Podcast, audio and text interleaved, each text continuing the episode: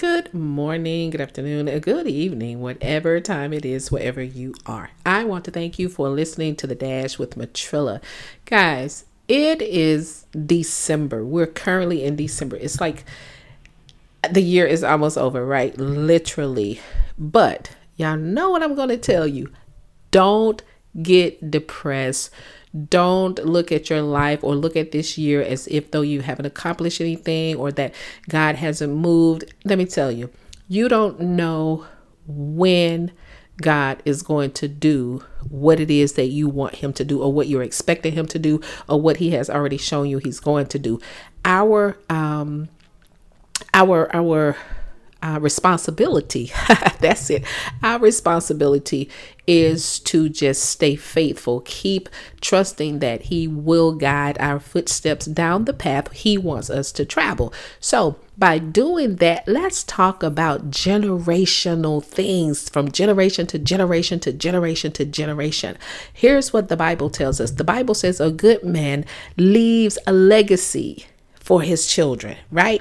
And I'm paraphrasing it. What does that mean? That means not just you know looking at financial things that you can leave or um, worldly things meaning cars houses clothes jewelry things like that those things are important yes but a good legacy is when you introduce your children and your children's children's children's you know it goes on introduce them to who christ is who he is for them, what he can do through their life, what he can do in their lives.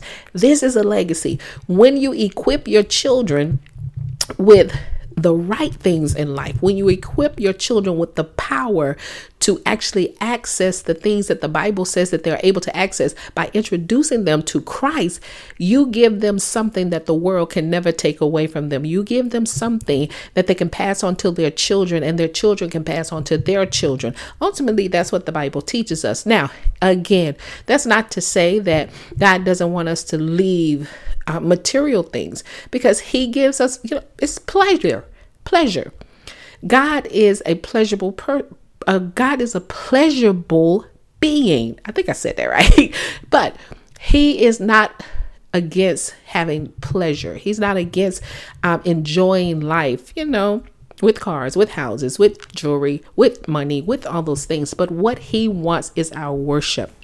And our worship involves more than just the material things. So teach your children what worship is. Teach your children what a life with Christ, what a life with Christ looks like. Let me tell you, get away from all of the conversation about generational curses. Here's what I want you to know. We can break the generation cur- generational curses right now today all you have to do is accept Christ. All you have to do is be a believer of Christ. Once you become a believer in Christ, guess what happens? All other things of your past are passed away.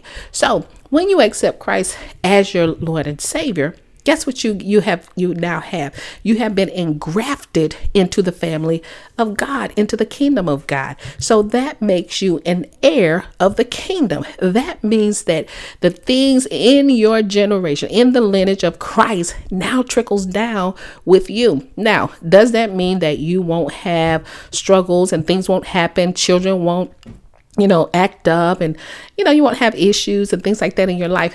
No you will still have those things. You'll still go through the the normal things that man, mankind, human beings go through. Jesus went through things when he was a man walking here on earth. So that's why the Bible tells us that he's able to um, understand the things that we go through. He's under he's able to understand the pains and the woes that we go through. So get all of this stuff out of your head about you'll never have you'll never be able to accomplish anything in life or you'll never be able to be successful. or You'll never be able to build anything because your grandma didn't or your mom didn't or your dad. Throw all that stuff out of the window accept Christ, follow the word, commune, commune, commune, communicate with the Holy Spirit. Ask Him to guide you and show you how to live the life that God has already prepared for you. That is how you live generation to generation to generation. Hey, that's nice feel for today. You guys know what I say. Never give up on your life. Never give up on your dreams, and never give up on God. And you better know the victory, it still belongs to Jesus. That is what makes you victorious. Y'all better keep up.